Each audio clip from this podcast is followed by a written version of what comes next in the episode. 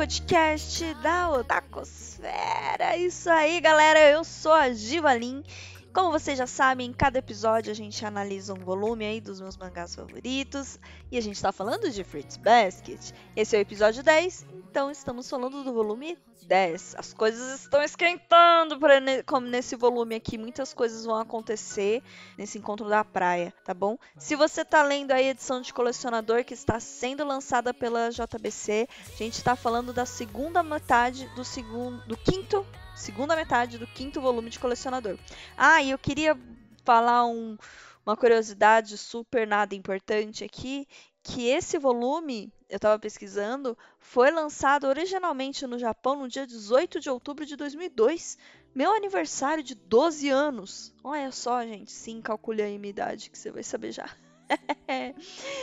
Enfim, os capítulos que a gente está falando aqui são 54 a 59 no mangá, tá bom? E os episódios do anime equivalem aos episódios 6, 7, 8 e 12. Sim, tem um, temos um pulo aí tá?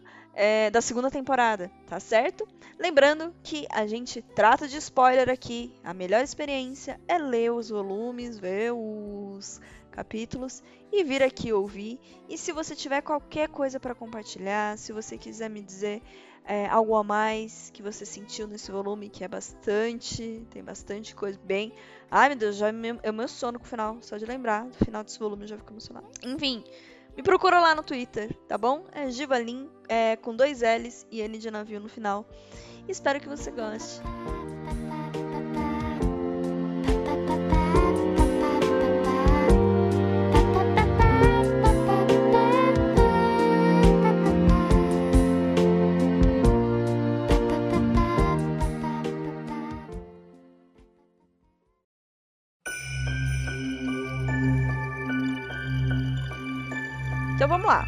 Esse volume, ele realmente. Eu gosto muito dele.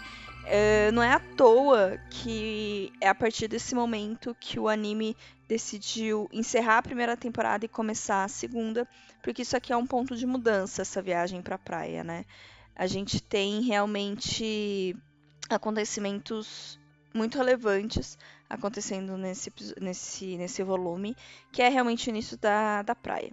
Então, a gente começa aqui com os primeiros capítulos dele se divertindo na praia, felizinhos. A gente vê que o Kyo, ele é mais sensível ao que a Toru faz do que qualquer um outro. Então, a Toru inventa de sair andando e todo mundo fica impressionado, caramba, ela consegue, que incrível, tal. E o Kyo, putz, né? Dá para ele reage aqui no mangá, putz. Ai, meu Deus, ele até suspira. E de repente o Hatsuharu revela: olha, ela não consegue respirar enquanto nada, ela não sabe usar a técnica da respiração. E o Yuki, que não sabia disso, se espanta. Só que nisso, o Kyo já está ali do lado da Toru para brincar, para se divertir.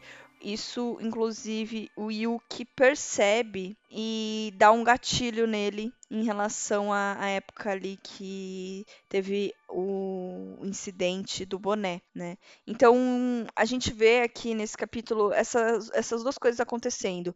O Kyo que é sensível ao Toru, porque ele, ele tá se relacionando com a Toru ali de um jeito diferente do Yuki. Então, a Toru se abre pro Kyo, ela fala coisas sobre as fraquezas dela, ela realmente tem uma relação muito mais, uh, talvez íntima, mas não íntima no, no sentido físico nem nada, mas uma relação em que ela se abre mais com Kyo do que com Yuki, né? O... Não que a relação dela com Yuki não seja linda, não seja uma amizade, mas acaba sendo muito mais sobre ele do que sobre ela. Não tem assim tanto uma troca de Toru para Yuki, porque o Yuki ele acaba nem buscando isso nela. Isso, isso é bastante. É, é por querer. né? A Natsuki Takaya faz isso por querer e ela mostra isso através justamente desse volume em que ele uh, tá abrindo a caixa, enfim, a gente vai chegar nesse ponto, tá? Mas nesse capítulo a gente tem mais uma vez essa dinâmica acontecendo uh, entre eles. Enfim, o Yuki tem aí os gatilhos da época que ele era torturado pela Kito. Continuando, a gente tem aqui o Momiji convidando o pessoal pra praia E nisso ele convida todo mundo, né? Ele, ele simplesmente convidou todos os, o, todos os amaldiçoados, todos os somos que já conhecem a Toru, né? E a partir daqui a gente tem uma a gente tem uma participação importante do Hiro, né? Como que eu enxergo essa questão que vai acontecendo aqui com o Hiro, tá? É, ele ele em toda a sua imaturidade, porque ele tem o quê? 10 anos aqui, 11 anos, ele ainda não sabe lidar com o ciúme que ele tem em relação a Toru.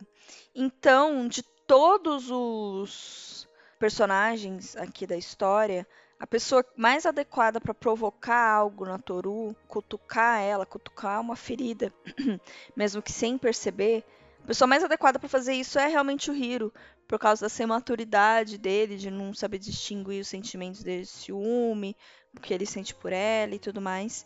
Então, nessa situação aqui, ciúme do Hiro, ele acaba por provocar a, a Toru, né? Então ele fala assim: por que, que você tá sempre falando da sua mãe? Por que, que você não fala do seu pai? E sim, a gente tem essa a, a reflexão do Hiro, de ciumento, ele briga com a Kissa, trazendo todas aquelas dores, a imaturidade dele, que é interessante da gente acompanhar. Mas a gente tem aqui, finalmente, um momento em que a gente coloca o pé nas dores da Toru. Por que, que a Toru não fala do pai dela? E, e por que que ela fica movida ao pensar nisso, ao ser confrontada em relação a essa questão? Qual que é a questão que tem aí entre a Toru e o pai dela? E nesse capítulo a gente tem ela realmente refletindo sobre isso, vindo as memórias na cabeça dela da Kyoko em luto, da família em luto, do, dos momentos em que ela estava sozinha e, enfim, o momento em que ela ficou completamente sozinha sem a mãe, em que só restou aquilo que ela construiu dela mesma para estar perto da mãe, só que a mãe não estava mais ali. E o que que ela é sem isso? Porque a Turu, né, construiu a personalidade dela através principalmente aí do luto que a mãe teve na, depois da morte do pai. E quando a mãe, que é a razão da personalidade dela ser o que ela é, vai embora, o que que acontece com a Toru? Então a gente tem aqui a relação da Toru com o, o Yuki, porque o Yuki fala: "Eu tenho uma caixa que tá lacrada. E um dia eu vou falar para você sobre esses sentimentos que estão guardados aí dentro. Eu ainda não sou capaz de entrar neles. O Yuki é muito maduro, eu posso dizer, por saber que existe essa caixa. Porque a Toru tá ignorando essa caixa. Ela sabe que existe, ela, inclusive, é afetada por isso quando o Yuki toca no assunto de caixa lacrada, mas ela não mergulha nesse pensamento. A gente tem que entender essa diferença entre o Yuki e a Toru. A Toru tem um problema que ela insiste em ignorar. Ela não está em reflexão em relação aos problemas dela. Tanto que muita gente considera a Toru como uma protagonista sem graça, sem sal mas isso é totalmente deliberado. A Toru tá realmente ignorando o que tá dentro dela. O que tá dentro dela é muito forte para ela conseguir encarar de frente. Ela consegue resolver todos os problemas dos outros, porque é assim que ela toca a vida, é assim que ela se sente bem. Só que quando o negócio é ali com ela, ela se fecha para ela mesma, inclusive, a ponto de nem a gente conseguir enxergar isso. Porque ela simplesmente não tem essa reflexão. Não tem. Pelo menos aqui até o volume 10, a gente não teve, né? Enfim, a gente tem aí histórias muito bem cruzadas. Mais uma vez, o Kyo percebendo que a Toru não está bem. E assim, eu li e reli essa parte em que o Kyo dá uma bronca no Hiro, falando assim: Ei, você fez alguma coisa com ela porque ela não tá bem. Cara, teve dois quadros de interação entre o Kyo e a Toru e o Kyo conseguiu perceber que ela não estava bem. Não tem nada indicando nesses quadros que ela não estava bem, mas ele conseguiu perceber. Então aqui a gente vê que o relacionamento entre os dois está num outro nível. Ele consegue perceber as nuances dela. Só ele. De toda a história, quem consegue perceber as nuances da Toru, o único é o Kyo. E é isso, né? O Hiro entra nessa reflexão. Ele acaba falando, cara, eu escondi tanta coisa, eu fiquei com tanto medo quando a Kissa apanhou e ela tava isolada e tudo aquilo. E eu escondi aquilo dentro de mim, então talvez a Toru também esconda algo. Dando um break aqui na viagem da praia, a gente tem um dos momentos meio Josei de Fruits Basket, vamos dizer assim. Vamos tentar dizer assim. Porque temos aqui a, um capítulo protagonizado por uma mulher mais velha, né? É, eu particularmente adoro muito a Mayuko. É, ela realmente traz um, um quê de maturidade para a história. E, enfim, diante de todos os acontecimentos, ela que vai ser o par romântico do Hattori, talvez seja um tapa-buraco meio forçado. Hum, será que o Hattori precisava mesmo de alguém para ficar junto? Não sei, né, Natsuki? Mas ela conseguiu encaixar bem a personagem, as dores da personagem da Mayuko não fez ela ser apenas um tapa-buraco. Eu gostaria que ela tivesse sido usada mais vezes na história, porque sim, se a gente for pensar, a Mayuko foi muito melhor trabalhada do que a Mi-chan, acho que é o nome dela, que é editora do Shigure, que acaba ficando com o Uritsu no final, né? O que a, o Uritsu ficou assim completamente de lado e esse relacionamento dele, esse possível relacionamento até, porque a gente não entende muito bem o que acontece, com a Mitcha fica ali, mas pelo menos a Mayuki, o Hattori, a gente tem uma explanação, etc.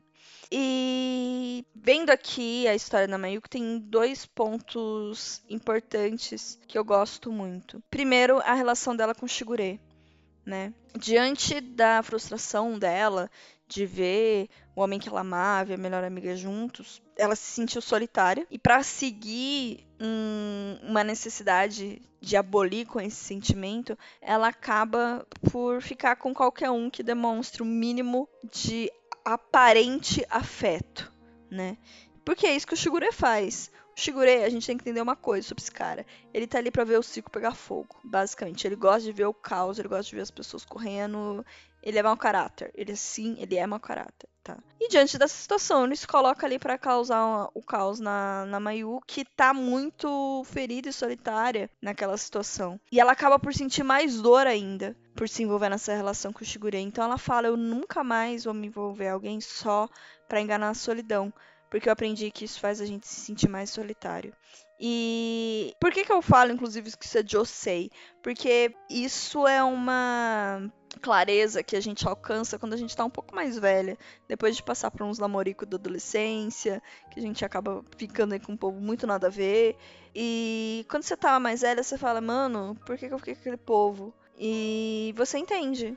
Cara, eu só queria tapar um buraco dentro de mim, seja qual buraco for esse, tá? No caso da Mayuko era a frustração. frustração é a solidão. Só que o que, que isso te traz de volta? Te traz um vazio, né? Então a Mayuko já se sentia vazia, ela ficou ainda mais vazia, né? E, enfim, eu acho isso muito interessante aqui na história, essa abordagem dela, da relação dela com o Shigure. E a outra parte interessante dessa história é realmente esse lance de Amayuko. Vamos contextualizar a personagem aqui diante da história. É, ela não tem nada a ver com somas, ela não sabe da maldição, ela não tem um pai, uma mãe que faz dela. Ela é uma pessoa completamente normal, completamente à parte. E como pessoa normal, como que a gente relaciona ela com a história dos somas, com essa questão de autoaceitação? Ela tá num patamar em que ela entende os sentimentos dela, ela consegue perceber os sentimentos dos outros, então ela tá ali, aliás, ela consegue perceber os sentimentos de quem ela ama, no caso o Hattori. E ela se sensibiliza ao ponto de botar isso tudo para fora, de chorar que nem uma criança, de se aliviar, de falar, foda-se o mundo, eu vou, vou chorar muito, entendeu? Porque, cara, eu tô triste. É assim que eu vou acalentar minha, minha alma. É isso que é o choro. O choro é você botando para fora de uma forma física toda a sua tristeza ou emoção ou o que for.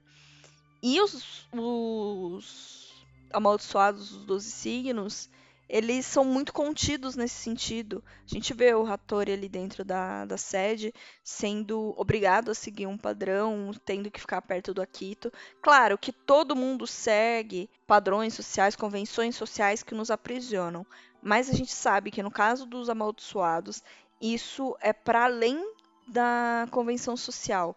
É algo físico, é algo psicológico do qual eles simplesmente não conseguem se desvencilhar, que são os laços com Deus, com Akito, etc. É uma maldição, de fato. E a Mayuko não tem nada ali amaldiçoando ela, além das convenções sociais padrões, mas diante do contexto é que ela não tem isso. Ela não tem essa dor.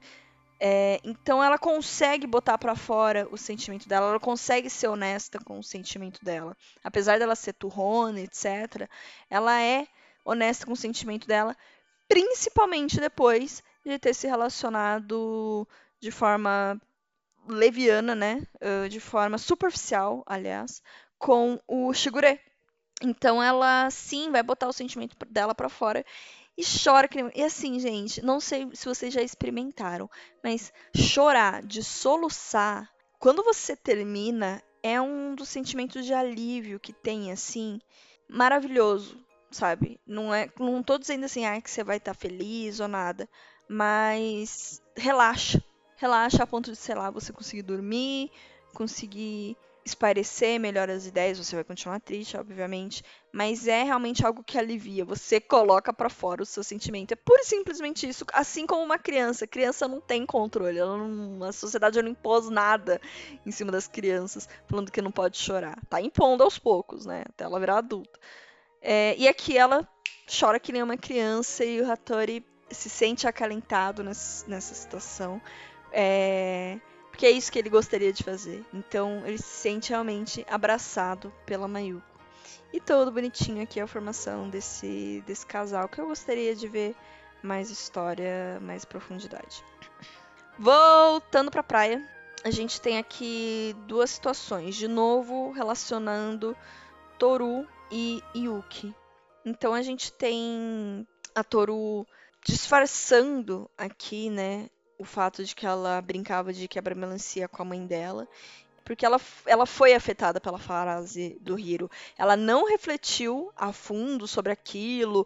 Tanto que você vê, o Hiro falou ah, você só fala de sua mãe, você só fala de sua mãe. Como que a Toru reage? Ao invés da gente ver uma reflexão dela sobre o porquê que ela fala só sobre a mãe dela, a reflexão dela é em relação ao como os outros reagem a isso.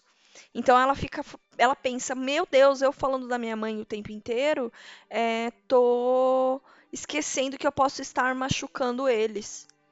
Toru, ninguém tá nem aí para isso. Todo mundo já percebeu que a sua mãe, o amor da sua mãe faz parte de você, etc. Mas é esse é esse tipo de, de, de raciocínio que tem na cabeça da Toru. Ela não reflete sobre si mesma, sobre seus sentimentos. Ela reflete sobre o sentimento dos outros. Então isso diz muito sobre a Toru. Né? É, a gente tem também a mãe do Hiro grávida e o comentário aqui de que bom que todos os amaldiçoados estão vivos, todos os todos os signos estão presentes, porque as mães podem engravidar em paz, tranquilamente, e aí que inclusive desperta a reflexão na Turu, né? A gente tem também uma cena muito importante que do Yuki, né? O Yuki tá vendo a Toru cobrindo as crianças na hora de dormir. E aquilo, essa cena mostra o sentimento do Yuki pela Toru. Ele ainda tá entendendo isso, porque para ele isso não faz muito sentido. É por isso que ele se sente tão desolado. Mas é isso, ele vê ela como uma mãe. Ela é a figura maternal que ele não teve quantas pessoas abandonaram ele naquele quarto, os pais, o irmão, a família toda. Tudo que ele queria era alguém para acolher as dores que ele estava sentindo. E quem que surgiu naquele contexto ali que precisava dele? A menina perdida, que ele ajudou, que ele acolheu, que deu força para ele, né? E mais tarde essa menina reaparece na vida dele, dando um acolhimento. Então ela tomou uma figura de mãe, né? Um, nesse capítulo também a gente tem aqui a relação do Kyo e da Toru se aprofundando, de novo, dela se abrindo, falando o que, que ela fez. E olha como ela se sente leve à vontade falando com ele. Ah, eu quebrei melancia com a minha mãe, a gente quebrou vasos, aí depois a minha mãe foi lá e quebrou o altar do meu pai, e a gente se divertiu muito, enfim. E ela se abre com o Kyo, né? Pura simplesmente. Bom, aqui tu apareceu no rolê 100% amargurada, querendo estragar o, o rolê de todos, porque é assim, aqui tu quer que seja tudo sobre ela, é, porque é isso que define ela. E Shigure quer também ver o caos acontecendo, porque se acontece o caos, é, aqui tu vai ficar toda sensível e vai querer quem? Vai querer Shigure. Shigure, de novo, ele é mau caráter. Ele é mau caráter. Difícil, né? Porque ele é alívio cômico também, mas mau caráter. E nesse encontro de Akito com o Yuki, Akito disse que falou com ele para ele parar de se iludir, né? Que a gente não vê essa cena propriamente dita aqui, mas depois Akito fala. Ah, eu falei pro Yuki parar de se iludir.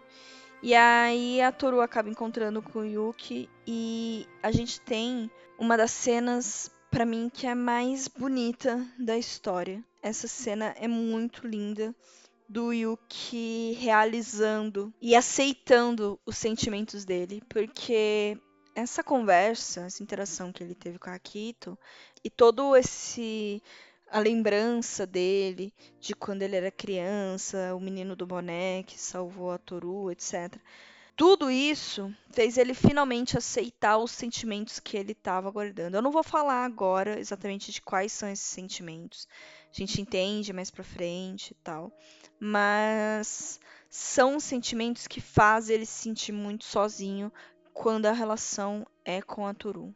Não são necessariamente sentimentos ruins, porque assim, a gente tem um vórtex aqui um tanto quanto confuso em relação aos sentimentos do Yuki. O Yuki, ele era abusado por, por Akito, ele foi abandonado pela família, ele se sentia completamente sozinho, completamente vazio, completamente incapaz. Nesse turbilhão, ele encontrou a Toru e ajudou ela. E a partir daí, isso mudou ele, né? Isso mostrou para ele que ele poderia ter um determinado tipo de sentimento, que ele poderia ajudar alguém, que ele poderia ser a força de alguém, né? Só que quando ele reencontra a Toru, isso não acontece. Ele tenta seduzi-la, etc, mas ele não vira o acalento dela. E não é porque é porque simplesmente não rolou, não aconteceu. Não era sobre isso. E isso faz ele se sentir triste. Então, a gente tem essa cena. Isso foi um resumo, tá? Quando o Yuki fala da história dele, a gente vai aprofundar mais. Mas tem essa cena final aqui do Yuki realizando que ele não foi capaz de se apaixonar romanticamente pela Toru, apesar de um dia ele ter conseguido. E ele realiza isso e fica muito triste. Ele olha para as estrelas, vê as estrelas lindas brilhando sobre ele, trazendo felicidade para ele. Só que ele não tá alcançando essas estrelas. Entende? Então ele diz: Essas estrelas, você é como elas, Honda. E o meu amor por você é tão grande quanto triste. Nessa hora, inclusive, ele tá chorando. Ele tá chorando aqui nos braços do Toru.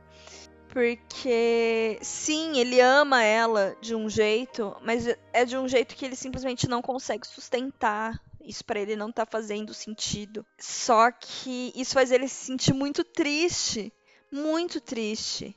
Então, todo esse amor que ele sente por ela, que não é exatamente um amor romântico, é um amor por, que ele tem por uma mãe, ele se sente solitário. Porque não é o amor romântico, não é o amor que faz ele se sentir uh, útil para alguém. Então, a gente esse detalhe sobre o Yuki, o jeito que a Natsuki construiu isso, porque assim, fica todo mundo, ai, ah, o trio, quem será, com quem será que a Toru vai terminar?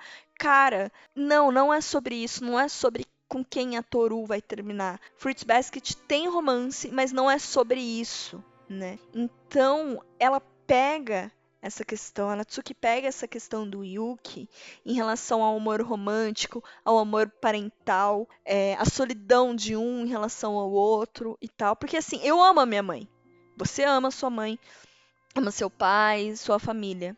Só que o amor que você sente pela tua família fecha o buraco de um amor romântico ou de outras relações que você queira ter, amizades, etc.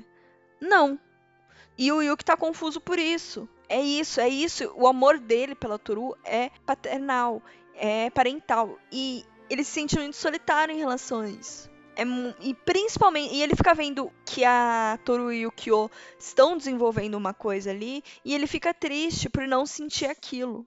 Então, assim, a construção, cara, o Yuki é um personagem mais complexo dessa história. Não tem que falar, ele é o mais bem construído desde o capítulo 1 e tem muitas nuances acontecendo aqui. É muito, muito, muito bonito. Falei muito do Yuki, ainda tem mais algumas coisinhas para falar. Vamos lá, a gente tem a, a própria Akito, né, perdida em seu ego em relação a como ela deve tratar os 12 signos. Quando ela tá assim falando mal de, do, dos 12 signos e dizendo é, que todos devem servir pra a ela, que o Yuki é, tem que voltar para ela, que to, tá ali debochando, rindo. Só que quando ela entra no quarto para falar com eles, o que, que ela fala? Eu adoro, adoro todos vocês. Akito, o que, que você tá fazendo consigo mesma, minha filha? Sabe? Você tá criando um caos que, bom, a gente sabe onde vai dar, né? O Kureno, né? Completamente a parte dessa, dessa situação. Completamente a parte. A gente não sabe quem ele é, nada nessa altura. Não sabe nada. Ele está realmente excluído. Ele não faz parte da dinâmica dos 12 signos. Não faz. Por quê? Porque ele não faz. Enfim, essa toda, todos os acontecimentos desse volume desencadeiam muitas coisas nos personagens. Então esse volume a gente teve uma introdução aí em relação a Toru, é, uma aprofundação, um aprofundamento, aprofundação é ótimo, um aprofundamento em relação aos sentimentos do Yuki também tão sensíveis e tão belos. E no próximo volume a gente vai ter um aprofundamento em relação aos sentimentos do Kyo. É, é esse volume que todo mundo vai à loucura.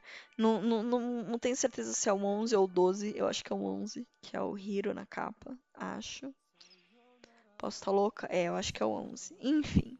O próximo episódio nosso aqui vai ser sim daquele momento lá, que aqui tu confronta Kyo. Vai ser, vai ser bonitinho, um momento romântico. Ou não, vai, de Fruits Basket. Então, pessoal, é isso. Eu acho que eu não tenho nenhuma grande observação aqui. A gente falou bem dos pontos importantes desse volume. Então, muito obrigado se você acompanhou até aqui. Vejo você aí no nosso próximo episódio. Espero que toda essa leitura esteja acalentando sua alma. Se você concorda, discorda de uma coisa, quer conversar comigo, me procura lá no Twitter, é Givalin, com dois L's e N de navio no final.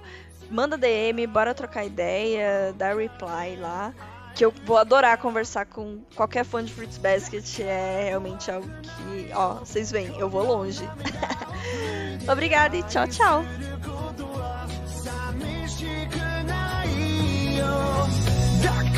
いつも通りに前を向いて歩 気ませだれかのために生きられる